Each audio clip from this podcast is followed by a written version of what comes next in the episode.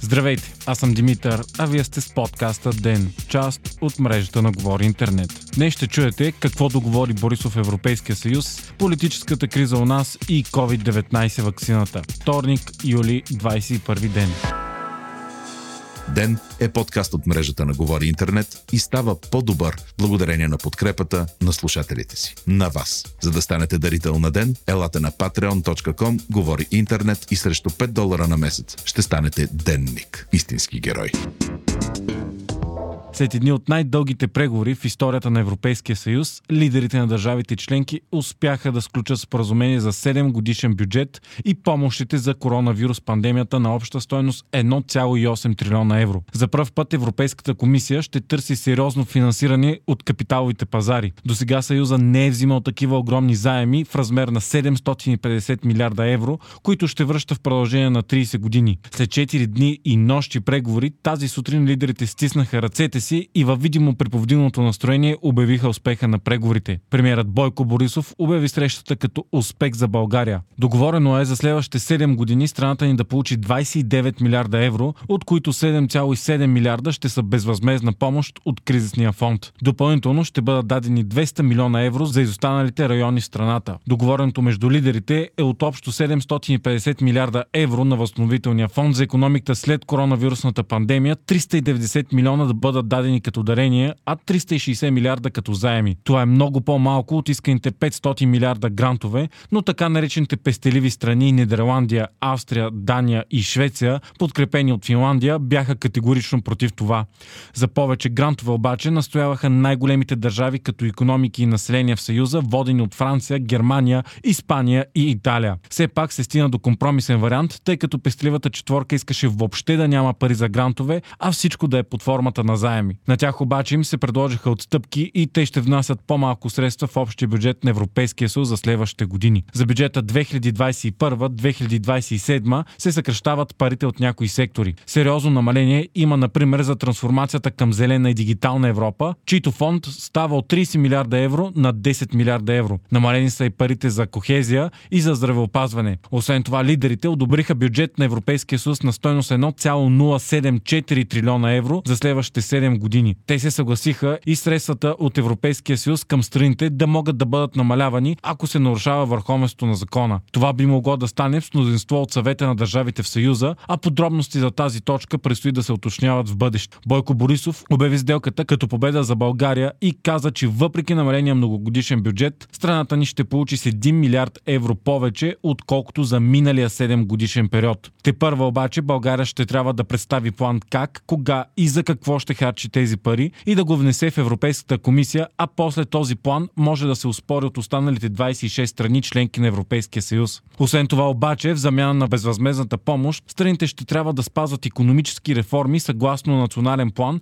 изготвен от всяка една от тях с насоки от Европейската комисия. Важно е да се отбележи, че споразумението те първа ще трябва да бъде одобрено от Европейския парламент и после от националните парламенти. Сутринта Бойко Борисов обяви 29 милиарда за България като абсолютна победа и дори увеличение с 1 милиард повече, отколкото предходния бюджет. По думите на Борисов, това било постижение на фона на факта, че бюджета на Европейския съюз бил с 62 милиарда по-малко в сравнение с периода 2014-2020 година. Фактите обаче показват друго. Бюджета на Европейския съюз за следващите 7 години реално наистина е намален спрямо предходните 7 години, но ако сметките се включи и спасителния фонд за коронавирусът на стойност 750 милиарда, това е най-големият бюджет в историята на Съюза. Реално от 7 750 милиарда допълнително от фонда, що махнем споменатите 62 милиарда от Борисов, излиза, че бюджетът на Европейския съюз реално е увеличен с 688 милиарда евро. За сравнение, Харватия, която е с население 4 милиона души, е договорила 22 милиарда евро за новия бюджет, а Гърция с население от 10 милиона души взима 72 милиарда евро. Малка Естония пък е получила 2,17 милиарда евро повече спрямо предходния бюджет. Това е огромно увеличение за страната с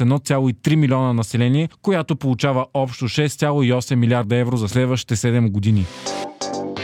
Очаквано за всички, вотът на недоверие към правителството днес не мина в Народното събрание и кабинетът оцеля. И въпреки продължаващите 13 ден протести, коалицията ГЕРБ Обединени патриоти няма никакво намерение да подава оставка. Нещо повече. Дори обещаните миналата седмица оставки на министри и кадрови промени изглеждат все по-малко вероятни да се случат. За свалянето на кабинета днес гласуваха 102 депутати от БСП и ДПС, а го подкрепиха 124 от ГЕРБ и патриотите. Депутатите от БСП напуснаха пленарната зала веднага след гласуването с викове оставка и мафия. По време на цялата сесия се разменяха обидни и остри реплики. След вота от ГЕРБ определиха и приоритетите си до края на мандата. Завършване на енергийни проекти и осигуряване на възможност за машинно гласуване на следващите парламентарни избори. Томислав Дончев обяви, че от 28,9 милиарда евро финансиране от Европейския съюз, 24,3 милиарда ще са безвъзмезни, а 4,5 милиарда ще са под формата на изгодно заемно финансиране.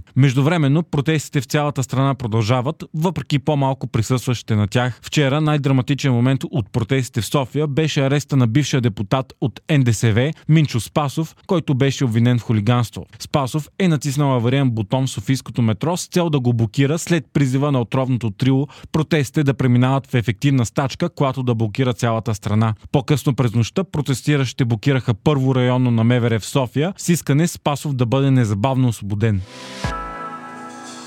Междувременно коронавирусът продължава да се разпространява с високи темпове в България. Болните за последните 24 часа са 196 души на база почти 3700 теста. В болници са 624 души, от които 34 в тежко състояние. За съжаление, отчитаме и един от дните с най-много починали – 8 души. В интервю директорът на Пирогов, професор Асен Балтов, заяви, че страната ни е на трето-четвърто място в Европа по възможност да се заразиш от коронавируса, а тенденцията за 100 смъртни случая за 4 седмици е тревожна. Междувременно пък вчера излязоха изключително позитивни новини, свързани с вакцината срещу COVID-19. Оксфордският университет публикува данните от фаза 1 на изпитанията върху хора на вакцината си, които показват, че експерименталната вакцина води до създаване на антитела и те клетки, които могат да се борят успешно с коронавирусът. Тестът е направен на 1077 души, а страничните ефекти не са били силни. Температура и главоболия, които могат да се борят с парацетамол и очумяват бързо. Резултатите са много обещаващи, но вакцината все още трябва да се докаже на още по-сериозни тестове. Въпреки това Великобритания вече е поръчала 100 милиона дози от нея. Те първа обаче трябва да се види доколко е дълготраен ефектът от вакцината и дали тя няма неочаквани странични ефекти. 90% от вакцинираните обаче са развили неутрализиращи антитела след една доза, а останалите след две. От екипа обявиха, че е напълно възможно вакцината да бъде пусната на пазара още тази година, но това далеч не е сигурно. Заради мащабите на пандемията, процедурата по създаване на вакцина срещу COVID-19 е съкратена в пъти и когато такава вакцина в крайна сметка излезе тази или следващата година, това ще е абсолютен исторически рекорд по създаване на вакцина.